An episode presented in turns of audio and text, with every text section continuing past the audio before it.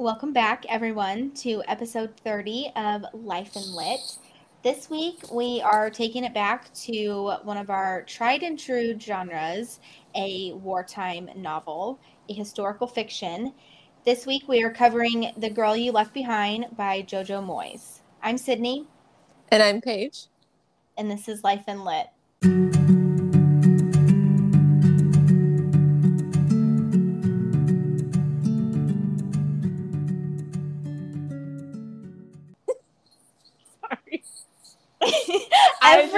Time. I thought of the time I said, or I almost said your name is mine, and now I like overthink it.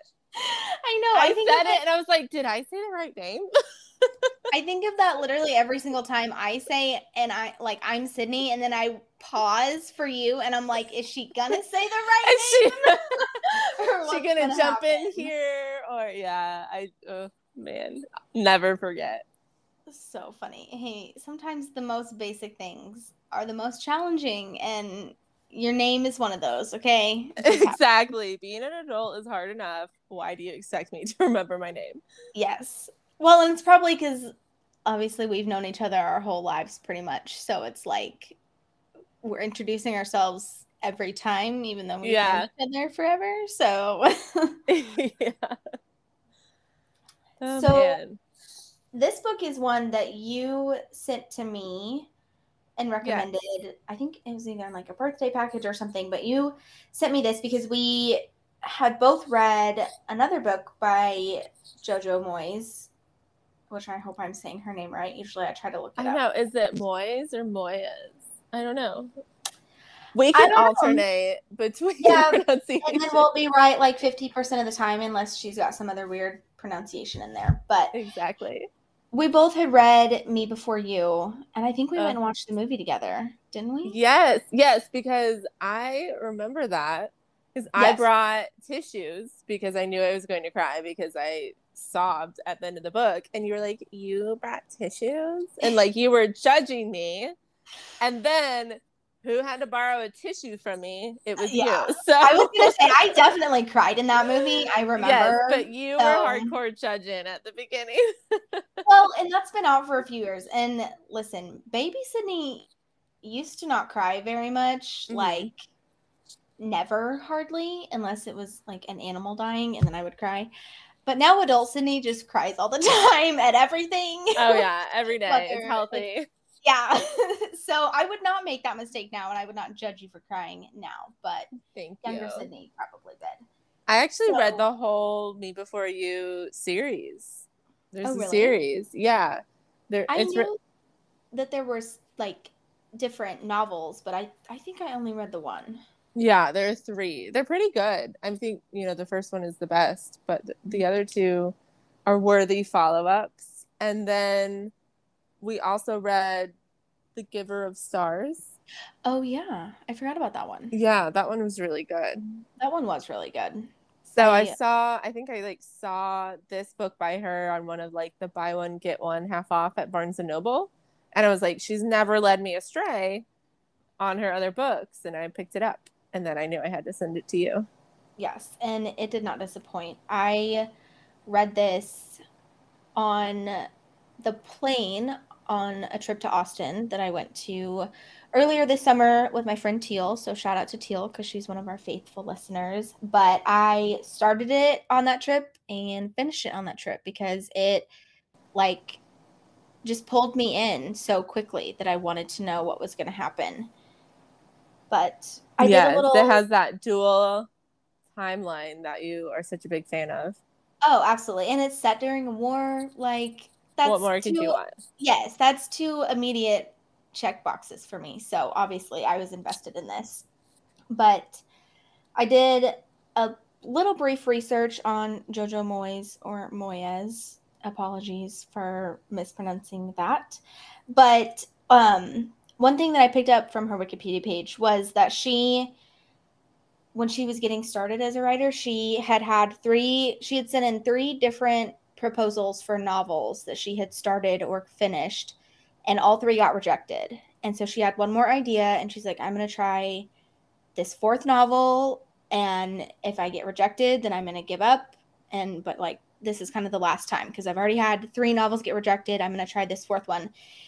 And she sent three chapters of it like out to publishers to see if they were interested. And immediately she had six publishers start a bidding war on who would get the rights for it. Yes, Jojo. I love that. I know. I thought that was so cool. I'm like, this is why you don't ever give up because Yeah. it would be so easy to have even that first rejection and then let alone a second and a third to feel like, okay, I, I can't make it. But if you just take that one extra try, it blossomed into this. Um, Do you know which book that was? I don't. I didn't write it down. I think it was one of her earlier ones that I hadn't read Um, because I've only read this one, Me Before You, and then Giver of Stars. So I think it was one of her earlier ones. But now I want to read it because, like, obviously it was good enough to get in a bidding war. Yeah. And then she wrote Me Before You, obviously, and that series. And then that was adapted into the film that you and I both saw. And she wrote the screenplay for the film, which I always love to see. Oh, that I love that. Yeah, it was very accurate, very true to the book. So that makes sense. Yes. And you know, especially with a book like that, I think it could have very easily gone off the rails Oh, yes. if someone else had been in control of the movie. So I was really glad to Absolutely. see that. So I will go ahead and uh, dive into. I almost said dump in, like dive and jump together. We're just gonna dive right into this. We're gonna dump on in here. So I will dive into the episode of The Girl You Left Behind. And of course, we will start with the book summary. And this is coming straight from the back of the book. This is The Girl You Left Behind by Jojo Moyes. France, 1916. Sophie Lefevre must keep her family safe while her adored husband, Edouard, fights at the front. When their town falls to the Germans in the midst of World War I, she is forced to serve them every evening at her hotel.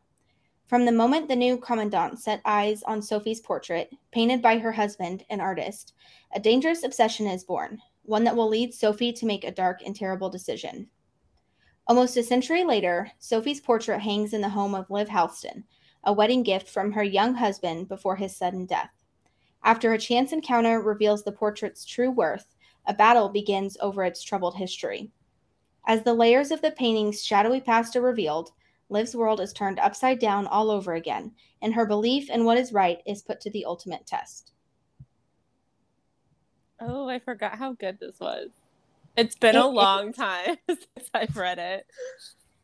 Yeah, I mean, I, like I said, I don't even remember when you sent this to me, but probably like my birthday or Christmas. Yeah, so I been, think so. And then I had read it like several months before I gave it to you. So it's been Yeah. a long time.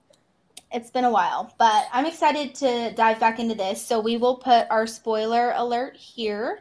You've heard the summary.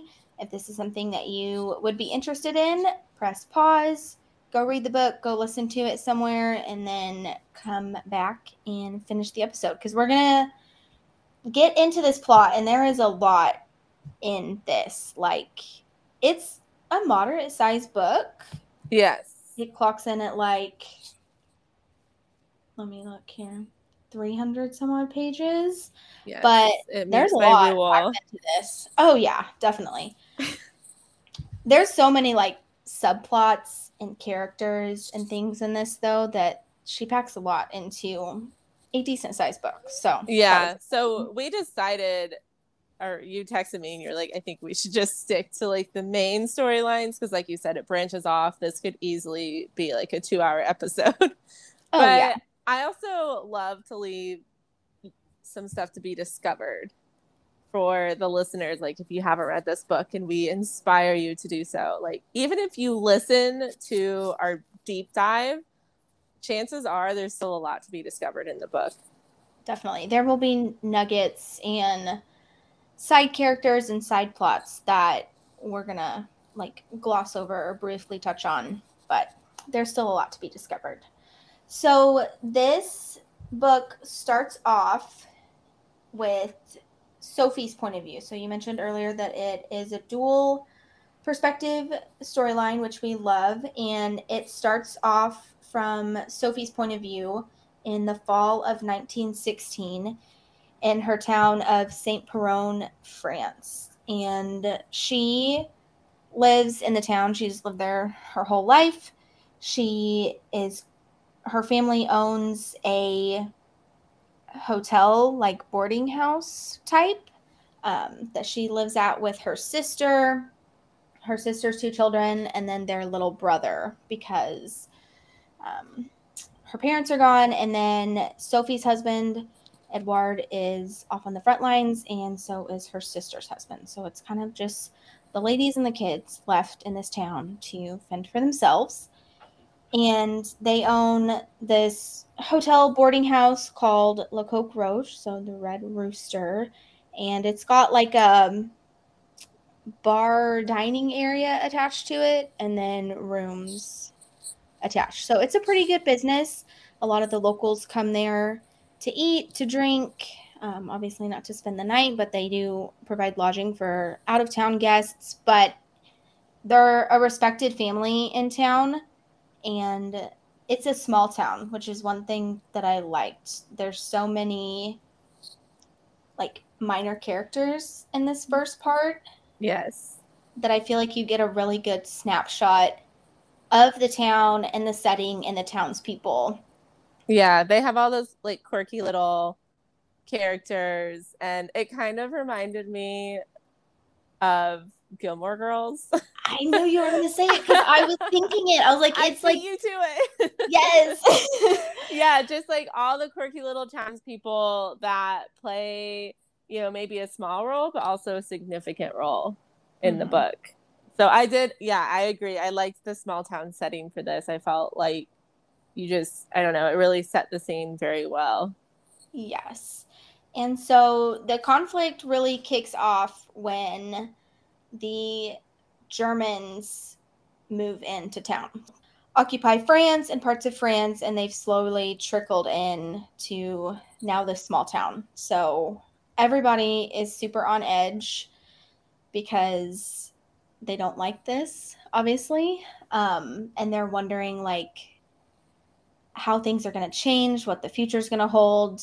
France and Germany are on opposite sides, so there's obviously a lot of tension and it only grows because some of the soldiers take up residence in the Lafleur family inn. So this is like a double-edged sword because the townspeople view this as Sophie and her family helping the Germans and like selling out almost to them. But Sophie knows like there's really no choice because they've taken over your town now. Like they're running the shots, you've been occupied by them. And she thinks it's better just to like keep your head down and go with the flow and do the bare minimum that you have to do to keep them happy, basically. They weren't Nazis yet, but I'd be willing to bet a lot of them became Nazis. So really, it's probably my bases covered either way. Exactly. the future Nazis. The future invaded. Nazis invaded. they would oh, be back in 10 years. yeah, exactly.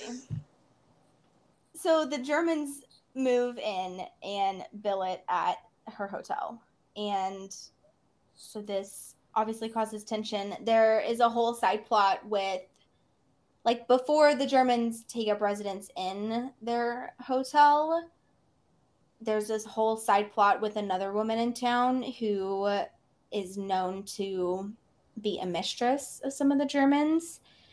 And the town people absolutely shun her, like throwing rocks as she walks down the street, spitting on her, cursing at her, they call her a traitor, a whore, all of this horrible stuff because they think that she is a traitor. Like she's, how could you stoop so low to sleep with the enemy?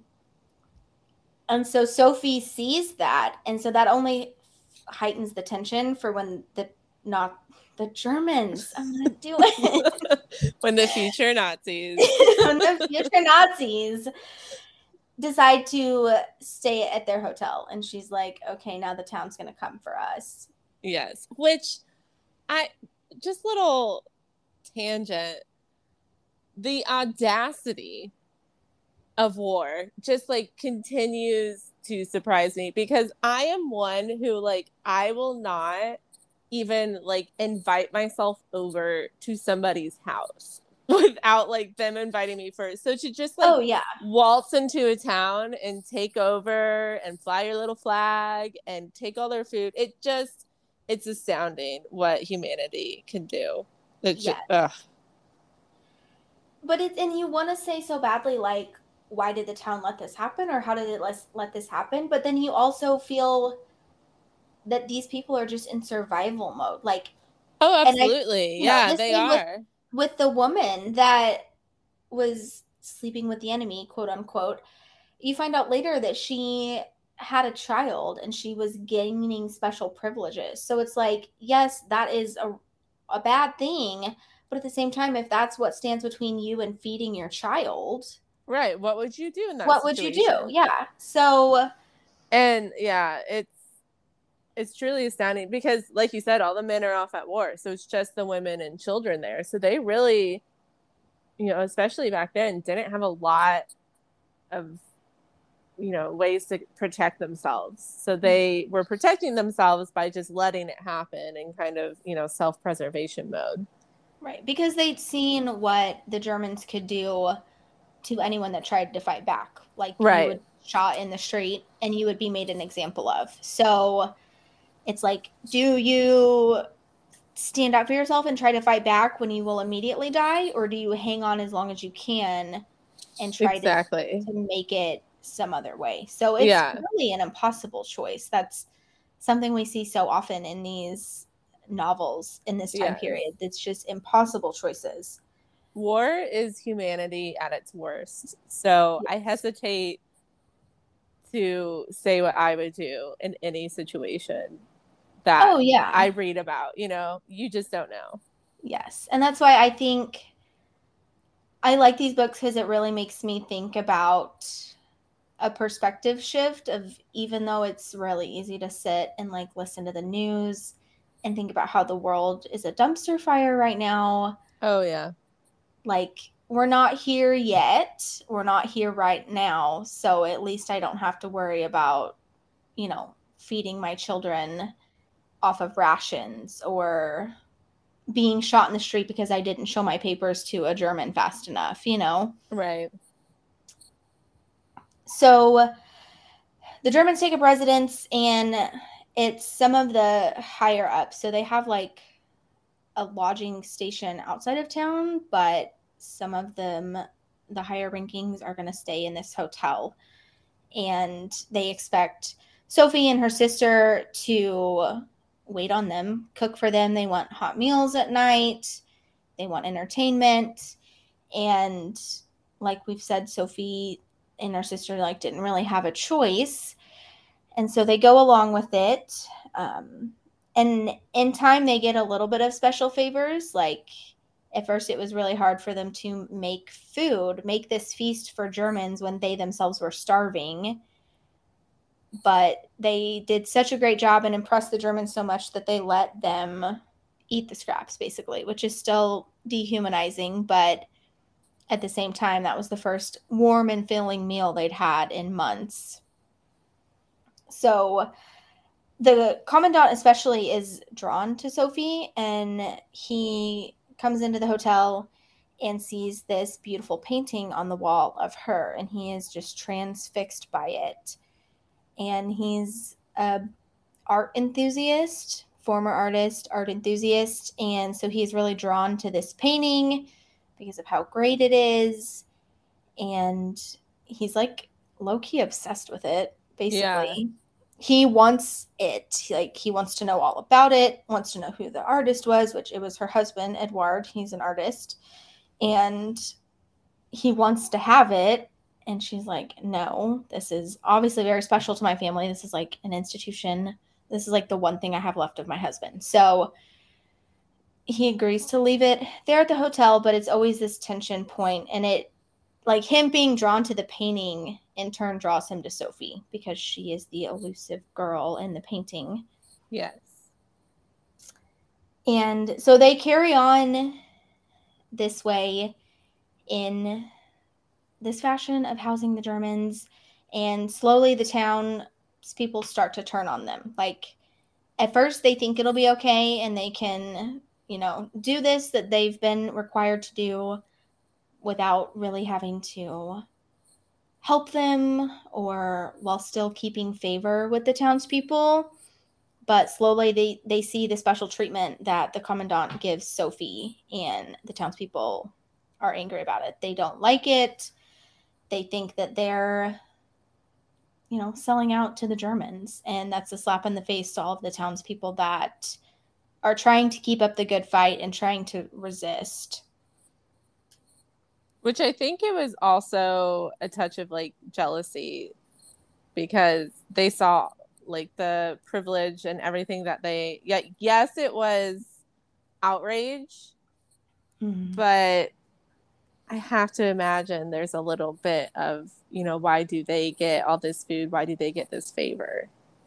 Exactly. It is and it's jealousy because i mean i feel like any other if it had been any other townsperson they would have done the same thing. Like it's so easy to sit there and say no i would never do that until mm-hmm. you're starving and you and you're worried about feeding your children and keeping your children healthy and then you see this avenue to do that and so sophie really starts to em- empathize with the woman that the town had ostracized that she herself had even ostracized and there's one really tensious tensiony. I don't know the word for that. Really big moment of tension.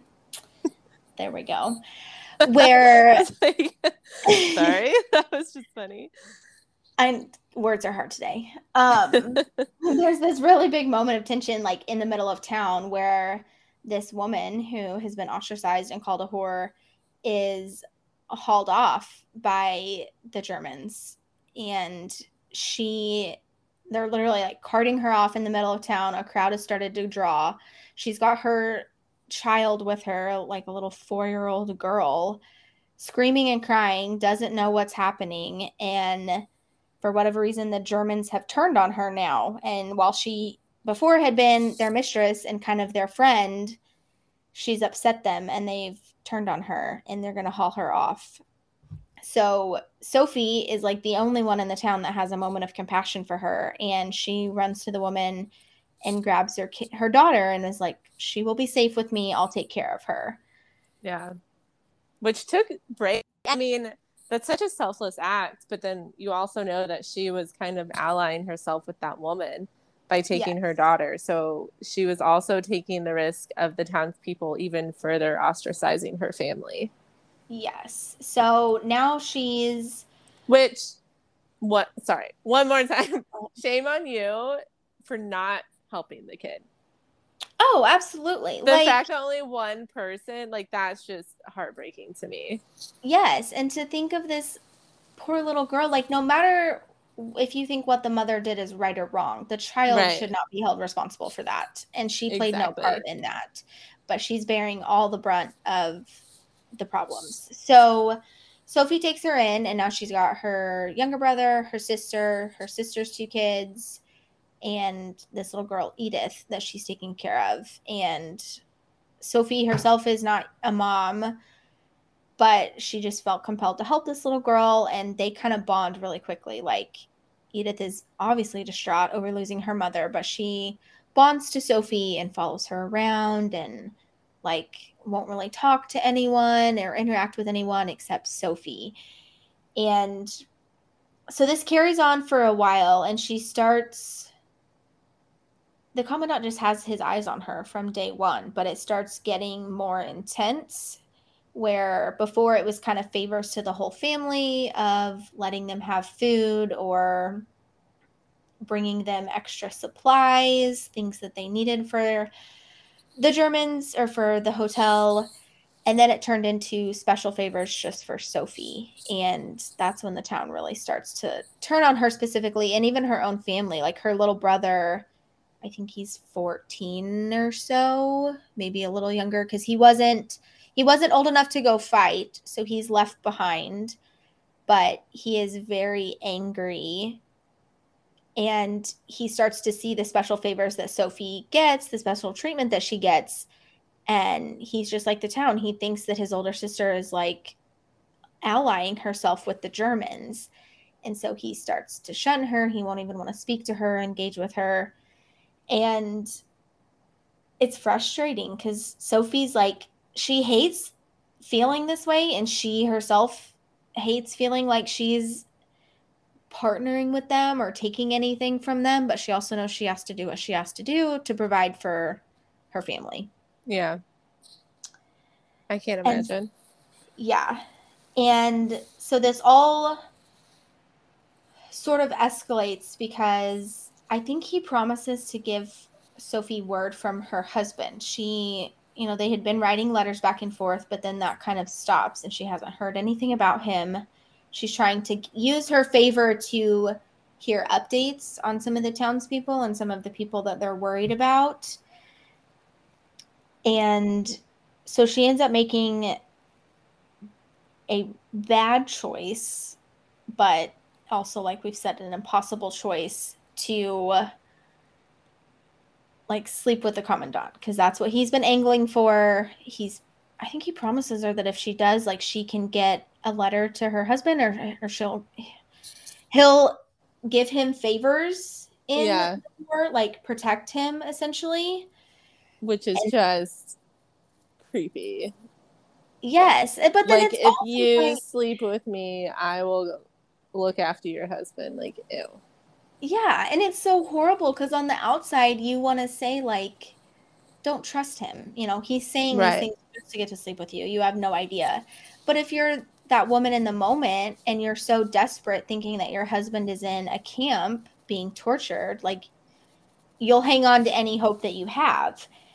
And so she sneaks away from their hotel one night and goes to the like barracks where they're all billeting. So he had moved like out of the hotel by this point. They were all kind of back in their station.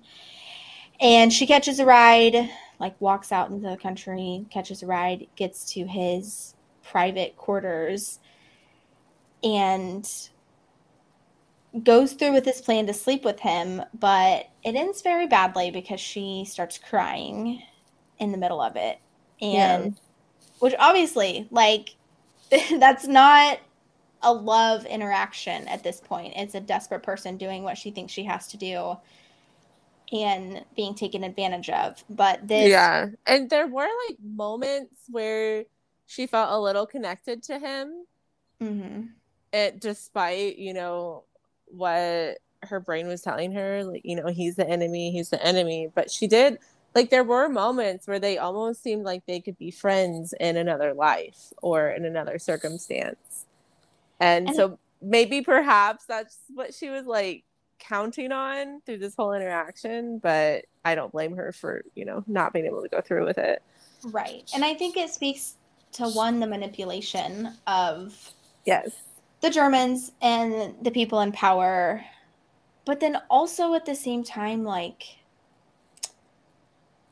even the humanity, even of like a monstrous person like this who's doing these awful things, at their core is still human. Like, he's still a human who is interested in art. And that was one interest that they shared together. So they were yes. able to like find a commonality and talk about that, which in a horrible situation like wartime, I think that you just hold on to any little piece of normalcy that you can get. Yeah. And it's, it's a lot easier for your mind to separate almost as a survival instinct. Like if you just think about how awful these people are 24 7, you will go insane. But if you can grab onto the one little positive, you just have to hold on to it. Yeah, that makes sense. She sleeps with him, has this bad interaction. It really angers him, hurts his pride. Obviously, no person wants that. Like, I think he thought he felt that connection more and yeah. thought she was doing it as a sign of their connection, where she was doing it as an act of desperation to try to save her husband. And yeah. so and he said something like, "This isn't what I wanted. Like I wanted the woman in the painting."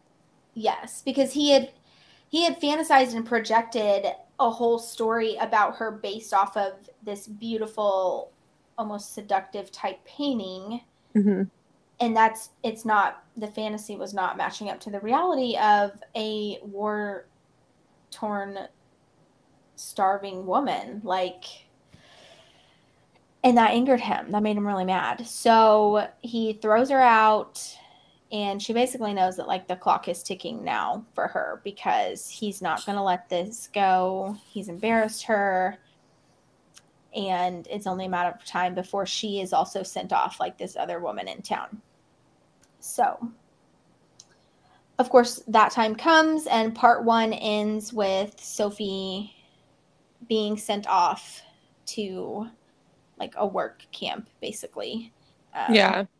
And then any idea that jojo gave you that he was a decent person instantly vanishes. Yeah, yeah. but she i think she did a good job of like you said like showing the human side of him and the normal side of him that he could relate to her and then it just completely vanishes in that moment. But it was interesting the way this book was written also because I'm used to the dual timelines like mm-hmm. pretty much happening instantly whereas this book I would say like the first third or so was about Sophie.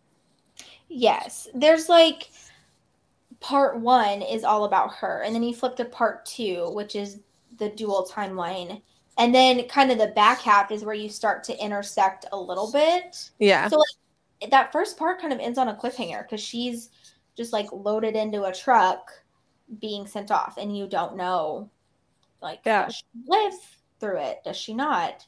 That's how she gets you because you're like drawn into this story and then it's like bam you're thrown into another that relates to it but then you're like reading reading reading to be like okay but what happens to sophie? You know? Yes it doesn't it doesn't finish the complete story at first. So then we jump to part two, which is set in what I'm going to call present day, but it was like 2000s, which, you know, is still present day, even though it's 2022. Yeah. I'm still going to think of like anything from 2010. I'm like, okay, it's that's yeah, that's, that's present day. That is yeah. present day. so we jump to the storyline, and it's featuring Liv Halston, and she is the young widow. She's 28 when she's widowed. Okay, so let's just oh my god, let's just I, sit what? with that for a minute. As we are both 28 unmarried people, I was like, oh. yeah, I'm like, oh, can't relate. Yeah. As I sit here with my cat. yeah, exactly. So she is the young widow of a famous architect, and she is still reeling from the death of her husband, David, because it was very sudden. I think it was like when we meet her, it's like a year out, maybe. It's coming up on the anniversary or a two year anniversary. But she's still upset. Like this was the love of her life taken from her. She's still struggling with this emotionally. She's financially struggling because he was like the breadwinner with his architect designs and his architectural company.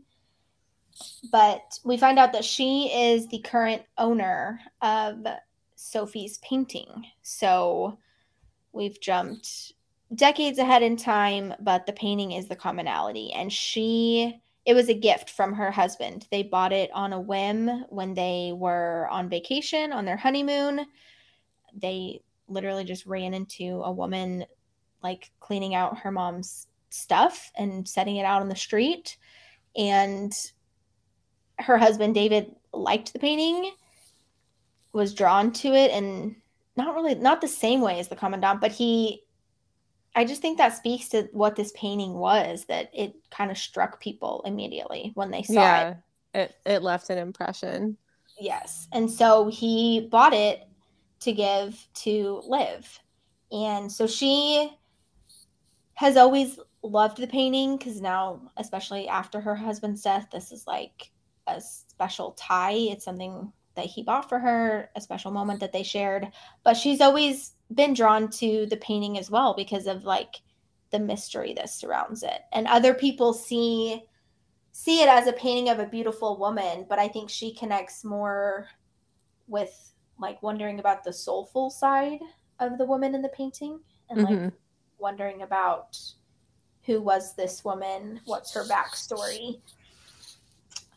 And so she live lives in this glass house basically that was one of her husband's designs. It's like been featured in magazines and it's this icon, I guess, in their town, which I would not want to live in a glass house. No. I was like, I love natural light, but that sounds terrible. Yeah, but I also feel like you'd be baking because even sometimes yeah. in like one row of windows with yes. the, the, sun just right, you will get downright warm. And I'm like, I would not. But it has this cool feature where like the roof can open yes. to make like a sunroof on a house, which I do think that would be very cool. But I also wondered about logistically how that was possible. yeah, it made me question it. I was like, I'm obviously not smart enough to think of this, but how? Yeah. but we're just rolling with it. And so she's living in this house, struggling. Um, she ends up taking a roommate, like a kind of random person, and just to have someone there to have company with her, help her out with money a little bit. And so at the same time that we're meeting Liv, we also meet Paul McCafferty, and he is a detective of sorts for a really specialized unit that deals with like finding stolen pieces, specifically stolen art. And so he has been contacted by a family, and his next big job is to find a stolen painting from this famous painter, Edouard Lefevre. And he, like, in more recent years, Edouard has, his art has really taken off in popularity and become really, like, famous. He's become kind of a well known artist. And so he's been tasked with hunting down this one specific painting but he doesn't have a lot of leads to go on. So this these two stories intersect because well, they intersect I guess I'll back up a little bit. See, this is where I'm saying that there are so many storylines. I was like, in this book.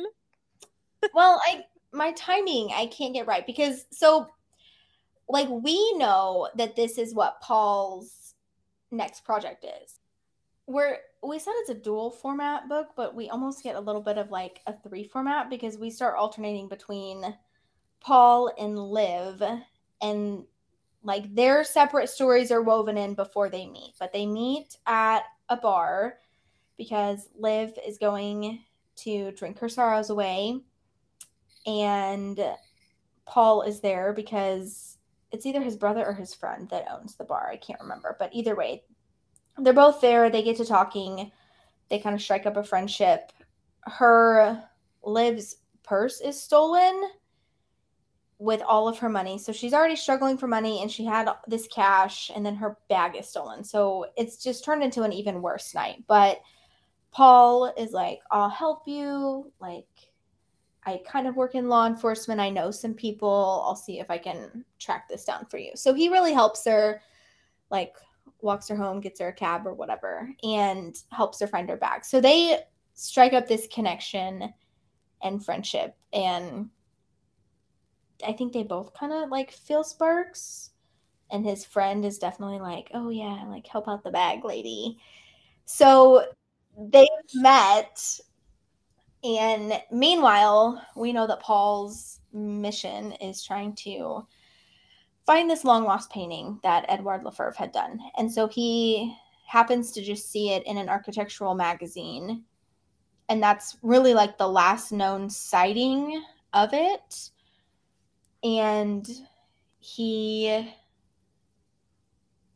is starting to try to track like through that track like kind of trace backwards and find where this painting has ended up but he doesn't know that the person featured in the magazine is the late husband of the woman that he met at the bar. So, like, we as the reader kind of know those stories. So, it all ends up where Liv and Paul go on a date, casual.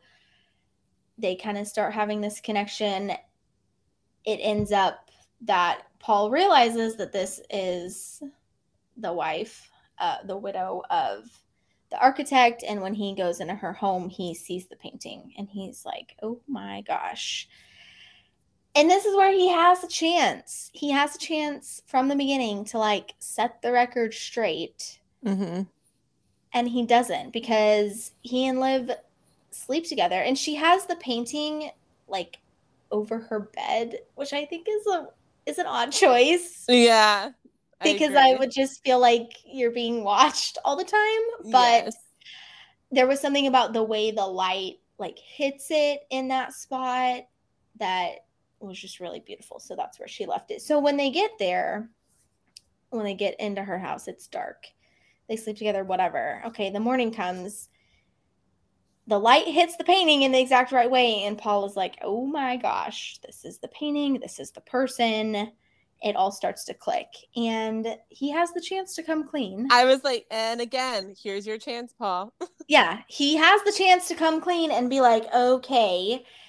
Because I think at this point she knows that people are like searching for the painting.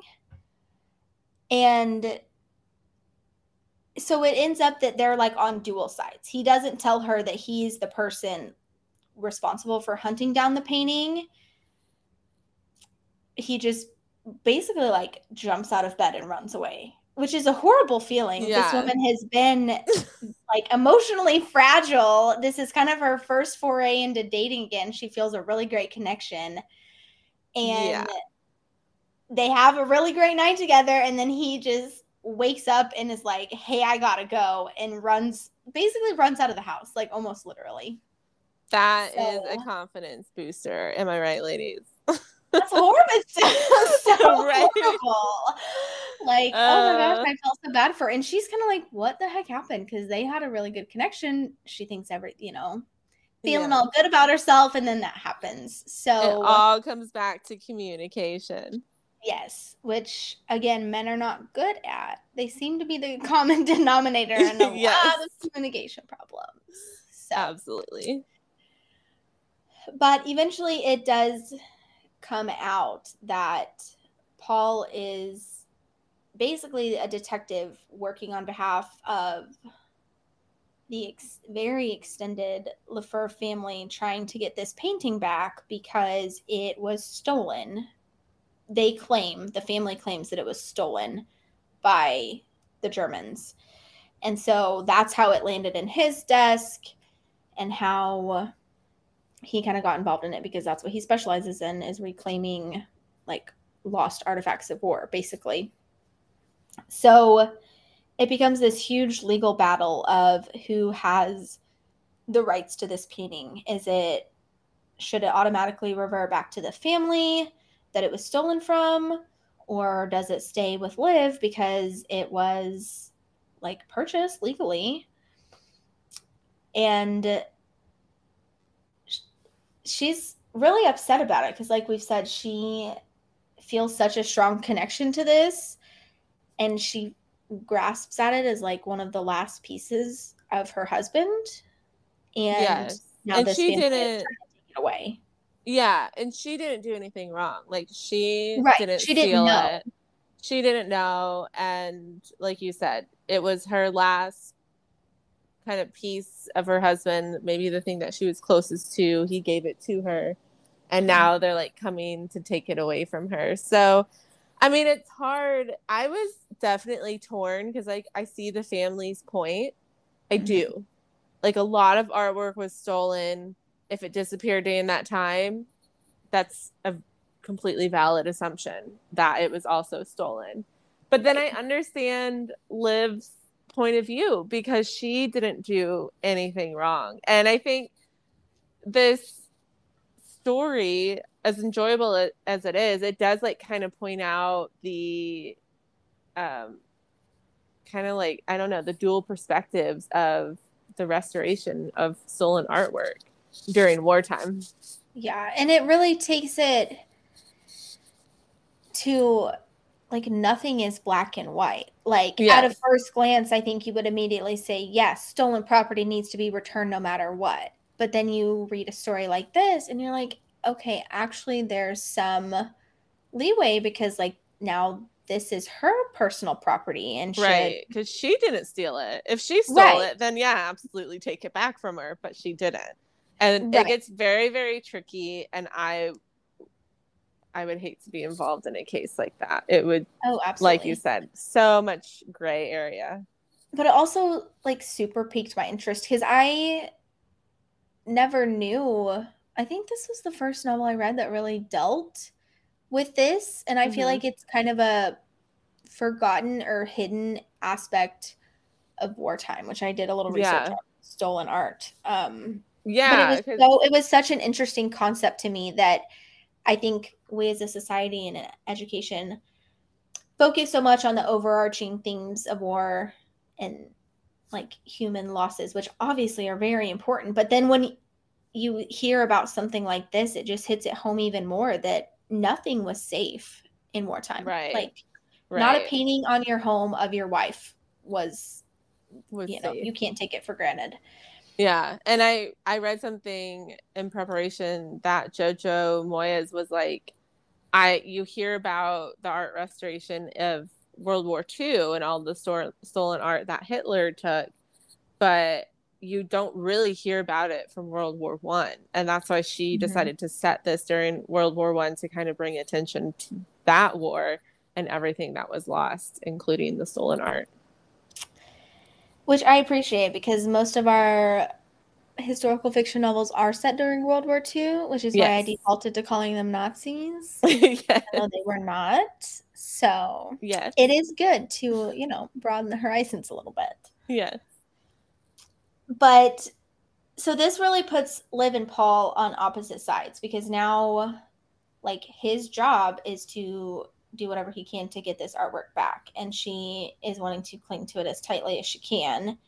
And like they still feel this mutual attraction, but they're on opposite sides, which is really hard. And she's got a lawyer friend that's helping her out to see if she has a case to keep it. Like she's she's ready to go tooth and nail to fight to keep it, even Despite though Oh yeah, I think. Well, yeah, even though her, yeah, even though her lawyer and basically everyone is counseling her, like you probably won't win this case. There's a lot of precedent set. Yeah. That will, you know, most of these cases say it needs to be returned back to the original family. Like you're going to bury yourself in legal fees trying to do this, and you probably won't win. But she just feels that strongly about it, and she's like, I don't care. I'm ready to do whatever it takes. Like fight as hard as I can. Mm-hmm. She needed a cause to fight for after everything yes. that happened. And so, and I think she's also started to. She kind of questions their motives of the family's motives of like, why now? Yes. Why has it been so long? And you're just now wanting to find this. And she starts doing research and finds out that Edouard kind of rose to prominence and she thinks that this family is only in it for the money. And she doesn't want to let go of that cuz she she holds on to the painting for sentimental reasons and personal reasons not just the value of it. And so through the stories like time goes on court cases kind of drag on liv becomes really villainized in the press like the press gets a hold of it and they think that she is like bad for not willingly give this up. Like, how could you keep a piece of art that was stolen illegally during the wartime and that makes you just as bad as them? And they really, like, everyone kind of pits against her, but she keeps up the battle. And yeah, the public to... loves a villain.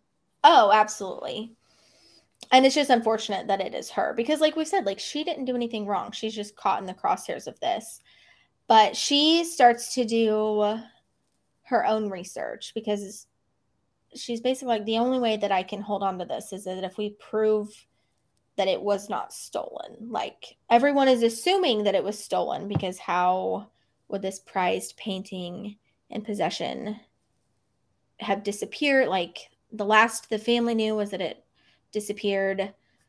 And so how did it get here? But she's trying to hold on to the fact that maybe it wasn't. Like if I can prove that it wasn't stolen.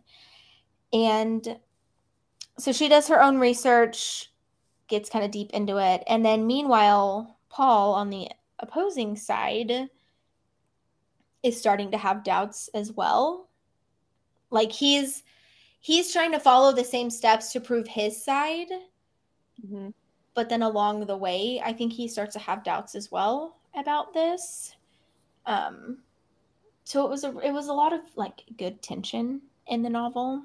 Oh yeah, absolutely. And I love how she she tackles these kind of hard-hitting I don't know, subjects in her mm-hmm. books, but brings a unique and maybe unexpected point of view. So, like in Me Before You, you have, you know, the story of a, a quadriplegic man who mm-hmm. can no longer like who no longer wants to live his life in a wheelchair and wants, you know, it to be his decision if he lives or dies. And which is extremely controversial, right? Mm-hmm.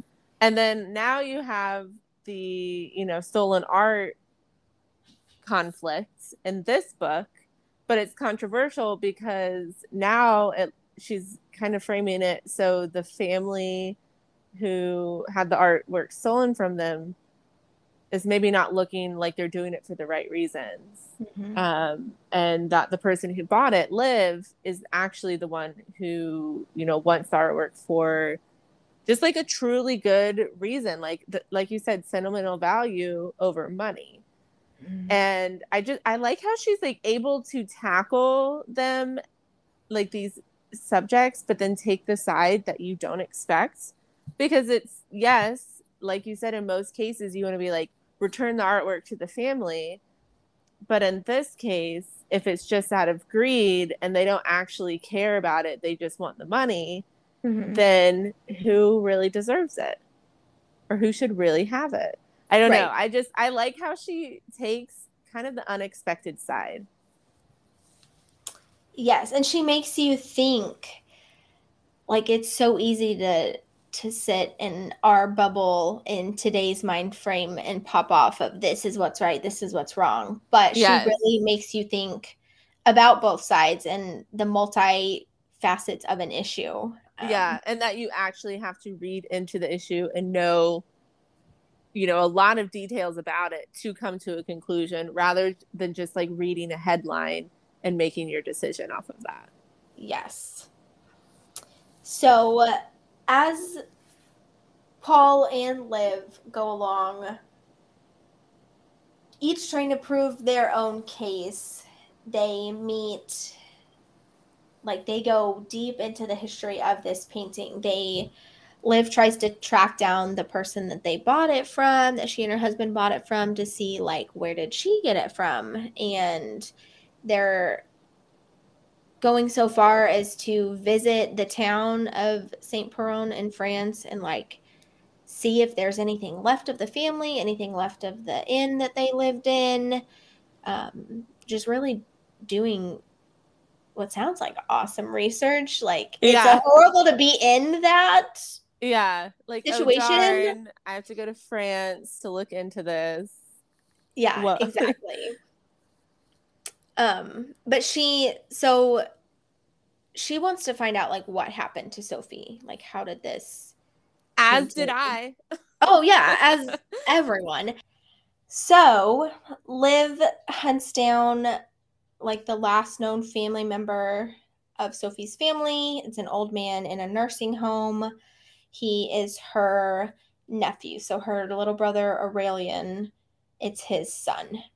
And she goes to meet him, gets to talk to him, and the family that is the extended family. Oh my God bless America. We're just gonna have to leave it in because she's not gonna stop. So it's gonna be fine. Guard dog, dog on duty. yeah. Yeah, when it's a literal human coming to my door, she does nothing but batten down the hatches for the squirrel in the backyard. Typical.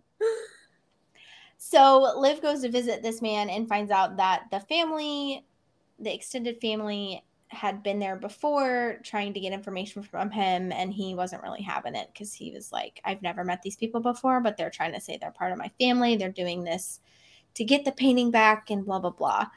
But he is willing to give liv more information and he kind of gives her a family history book that says that sophie was killed in the camp and never heard from again and he's like my my dad Aurelian. Like we were not allowed to speak her name growing up. He basically like Aurelian basically cast Sophie out after yeah her after he thought that she allied herself with the Germans, he gave up on her and like carried a lot of that resentment, but they still had these old family artifacts. And so he gives everything that he has from that time, this old man Aurelian's son gives it to Liv for her to go through. And so she starts going through those things and she's finally able to track down Edith, who was the little girl that Sophie had taken in. And this is where, so like, we're getting the backstory, but then we're also seeing how things play out in the courtroom yes. the two depositions. And well i guess i'll back up because really i guess paul finds her or brings her to testify because paul kind of saves the day at the end but I hope you're not asking me because I have no recollection of it. Okay. Well, the clincher is that I am also listening. I'm like being told a bedtime story over here. I was like, oh my God, yeah, she went to see the nephew. That's right. yeah. But then there was also a side plot where she tries to find like the woman that she bought the painting from and anything that her mother had. And mm-hmm. she finds a bunch of journals too that Paul looks mm. through. But it comes to find out where they're like wrapping up the case. Paul and Liv are not speaking at this point. Like they have some moments of trying to reconcile, but he, at the end of the day, he just wants her to like just give it up and let this all be over. Like, you're obviously very stressed. I want what's best for you. This is taking a toll on you.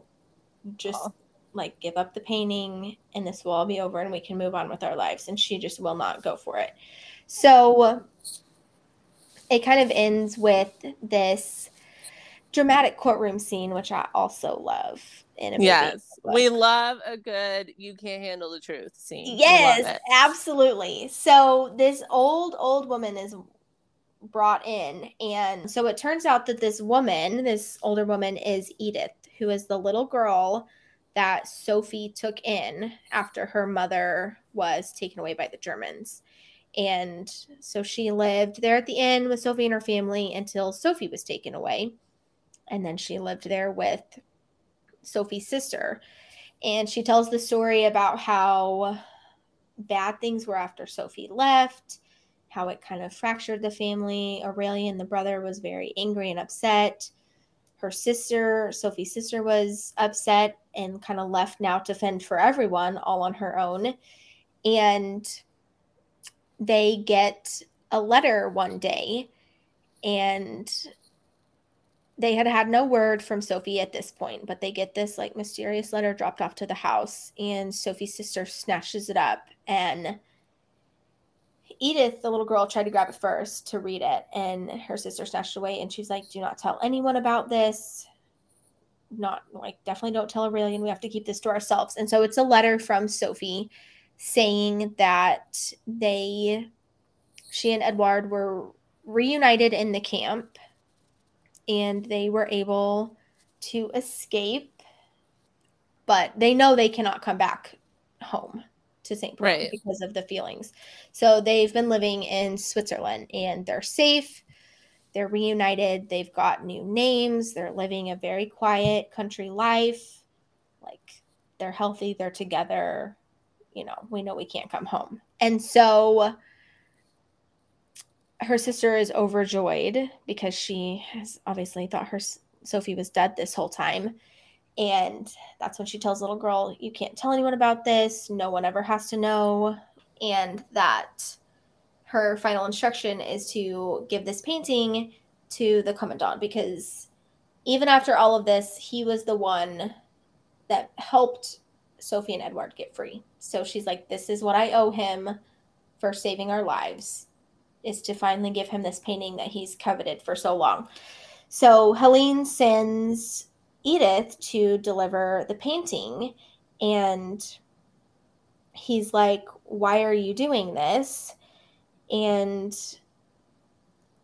he sees that it's the painting. He thanks her for it. And then Edith tells him Sophie is dead. And she said, She died, but we received instructions to give you this painting. She died of the Spanish flu in the camps. And this German is shocked because he thinks that he was able to get her free. Mm-hmm. And she, Edith lies to him and tr- upsets him by saying that she died. And she gives him the painting. He's moved by it. He flips it over and he sees this message on the back from Sophie. And it says, To Herr Commandant, who will understand, not taken, but given.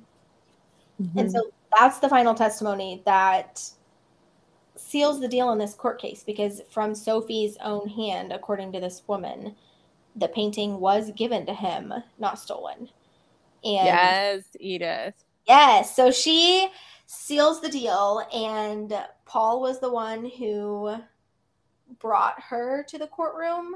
And he, at the very end, kind of flipped sides and realized that like how important this was to Liv and how she wanted it for reason like the right reasons which every time i say or hear that phrase i think of the bachelor so i'm like mentally giggling about the right reasons that's like a token phrase from the bachelor and bachelorette because that's what they always say like I want to make sure that I find a man who's here for the right reasons. They'll oh. say it. if you ever watch that show now, you will notice they say it at least once an episode. Is it like a drinking game now? yes, literally, yes. it's one of the things. Oh so, oh my gosh. Yeah, she, Paul realizes that this family just wants it so that they can turn around and sell it and make it the most profit that they can. And they're not really going to cherish the painting and have it for the reason that people have art, which is because you feel a connection with it and because it's a prized possession. Like they're treating this as a cash cow. And so that is what kind of inspires him to help Liv and mm-hmm. help kind of get on her side. And so it ends with them reuniting, which is lovely. And they have this scene where, you know, the courtroom all goes into chaos because she said, you know, not taken but given. And so everyone's like, oh my gosh, this is it. And the judge is like, all right, miss, you're free to go. You can keep your painting and Liv's like, okay, Paul, let's get out of here. And this whole time they'd been going in the side door because the media had been so frenzied that they literally had to sneak Liv in and out of the courtroom because people were like outside mobbing essentially mm-hmm. and upset with her. And so at the end he said he's like okay let's go and he said we're going out the front door this time and i thought that was so Aww. sweet because she they won the case is it and, bad that like when I read that though, I pictured like the legally blonde courtroom exit? Oh, absolutely. that is exactly what I pictured. absolutely.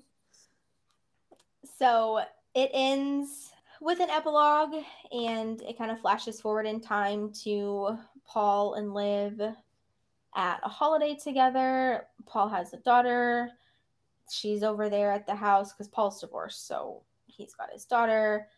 The friend slash roommate that Liv had had is there. Paul's brother's there. Like it kind of ends with a happy little get together scene. And so, yeah, it ends with her getting to keep the painting. and and you kind of get a glimpse into Sophie and Edward's life too in Switzerland. Yes. I liked that just as much because you get so attached to Sophie and so invested into her story, and then she kind of disappears for the rest of the book. Mm-hmm. You know, with that cliffhanger. Um, but you do like get a little peek into their life in Switzerland. It's like, you know, they're in a small town on the edge of a lake, and they kind of keep to themselves. He has his art, and they just they're seen around town, but they're like kind of the quiet old couple that know like they moved in one day and mm-hmm. nobody really bothers them and they don't bother anybody. And I think it's so cute. I know. It's I sad. It's sad that that's the way that they were able to be together. Yeah, but and the then again, to live like yes, but then a lot of people didn't even get that. So exactly, it was happy to know that they made it out, even though it's maybe a little bittersweet because you know they yes. can't go home, they can't be with the rest of their family, but at least they were together. Yeah, and, and their families the can't even know that they're alive. Yeah, making the best out of it. So yeah, so it. I'm so torn about a lot of things, like the the whole art thing. I think was settled very well, um, mm-hmm. and then it's like was the German guy the commandant was he a bad person? Was he a good person? Was he like all of us flawed? Was yeah. he but I don't know. I think you everyone's naturally good and bad. You just it's what you choose to act on right? Right. It's like the what's the old story about like there's two wolves inside you and it's the good and the bad wolf and then it's whichever one you feed is the one that grows. Yeah. Yeah. So so do you agree with Edith telling him that Sophie had died even though like so he sent her to the camp, right? Which we all thought was like terrible, but he sent her to the same camp to be reunited with, with her husband. Yes. And, and then, then they escaped the camp together, right? Or did he get them out of the camp? I think he pulled some strings to get them out. Yes, like I think someone helped them. Like, I'm gonna leave this gate open and walk away. Right. Well, the two of you. Yeah. Yeah. So I think it was one of those things. But I mean, I I think Edith is right to tell him that because one, it, it's an extra layer of protection for Sophie. Yeah. Now you don't have to worry about this man ever trying to find like hunt her down or find her. Yes. And two, it's a way to stick it to him, I guess. Like Yeah. Cause he he did a lot of bad things. Yes. And I felt kind of like he was trying to make up for all that by helping this one person. Mm-hmm. And so I could say I'm not mad that she said that to him. you know, was it right? right? Well, I don't know. like the thing of here's your pain and you got what you want and she died anyways. It's like that kind of yeah, feeling, you know. Yeah. So I don't know. I just I love she always just seems to take the unexpected route with her plot lines and I really love that. And make you think like Yes, like you think you're picking up like the just like it's historical fiction novel. Like here we go again. But she, the way she writes it, and kind of the plot lines that she chooses makes you think a little bit deeper than I'm expecting whenever I pick up that sort of novel. Right. And again, it's so we picked this book. You'd read it and then you sent it to me. I hadn't read it yet, but when we decided to do this, which we were going to do it earlier in the summer, which is why I read it when I did. And then we switched. Yeah. So but I didn't really know what it was about. I know, we just decided to do it. So I'm like, I'm gonna read it regardless of what it's about. I just read it. It's got the stereotypical wartime cover of like a man and a woman kissing in yeah. time clothes. That's it's actually like a different um, cover normal. I know. I did when I was doing some research, they had a title of like just text. Mm-hmm. But then the copy that I have is like two figures embracing.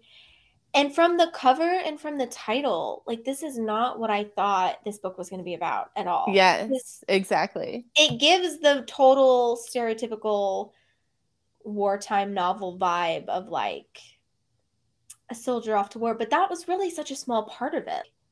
It Such a wasn't, it wasn't part. because you don't get you don't really get those big off to war scenes with Edward and Sophie because he's already like gone. Yeah, you get like a brief history of their romance. Yeah. And then it's about Sophie and Liv and their kind of connection to the painting from then on. Yes. So I like that. It's unexpected, but in the good ways. Yes, absolutely. Yes. So that is The Girl You Left Behind by Jojo Moyes. Moyes. Yes. um We're just highly full of recommend. inaccuracies. in this Yes. episode. Right. It's been a long week, you know, uh, out here. Yeah, Take it with a grain Um, of salt. exactly.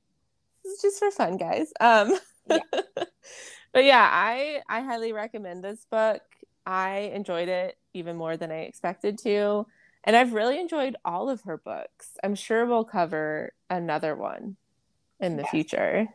And like I said, it touches on a piece of history that I think is a lot of times forgotten about. hmm which then incidentally i read another book that deals with stolen art during wartime that was really good and that just has like fascinated me because it's such art is such a personal thing especially a portrait of someone's family.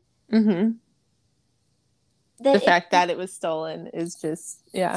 yeah and like so dehumanizing. And i see all these things like on tiktok or whatever about how to to decorate your home and not be dated. And the thing now is like fill it with unique art not just sayings on boards or you know like not Yes. a sign that says gather in your kitchen or whatever Yeah. it's like that's a way to really personalize your space.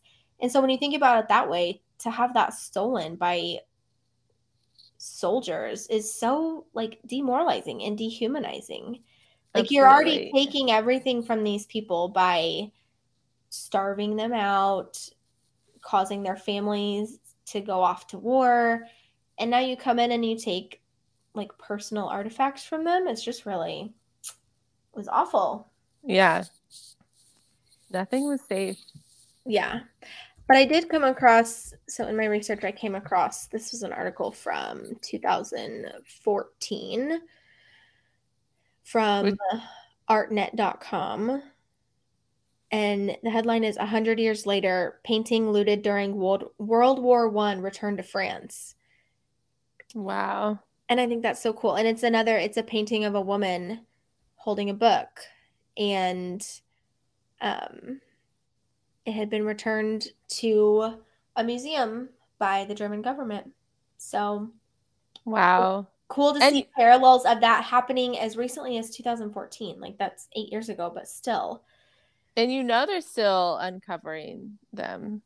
Oh, absolutely. And I think it would be like how cool to have Paul's job to make that your mission and to work on, but then you get embroiled in situations like this of like, okay, who's really right? And yeah, how does it come down? It would be a tough job, but also very interesting. Yes, absolutely.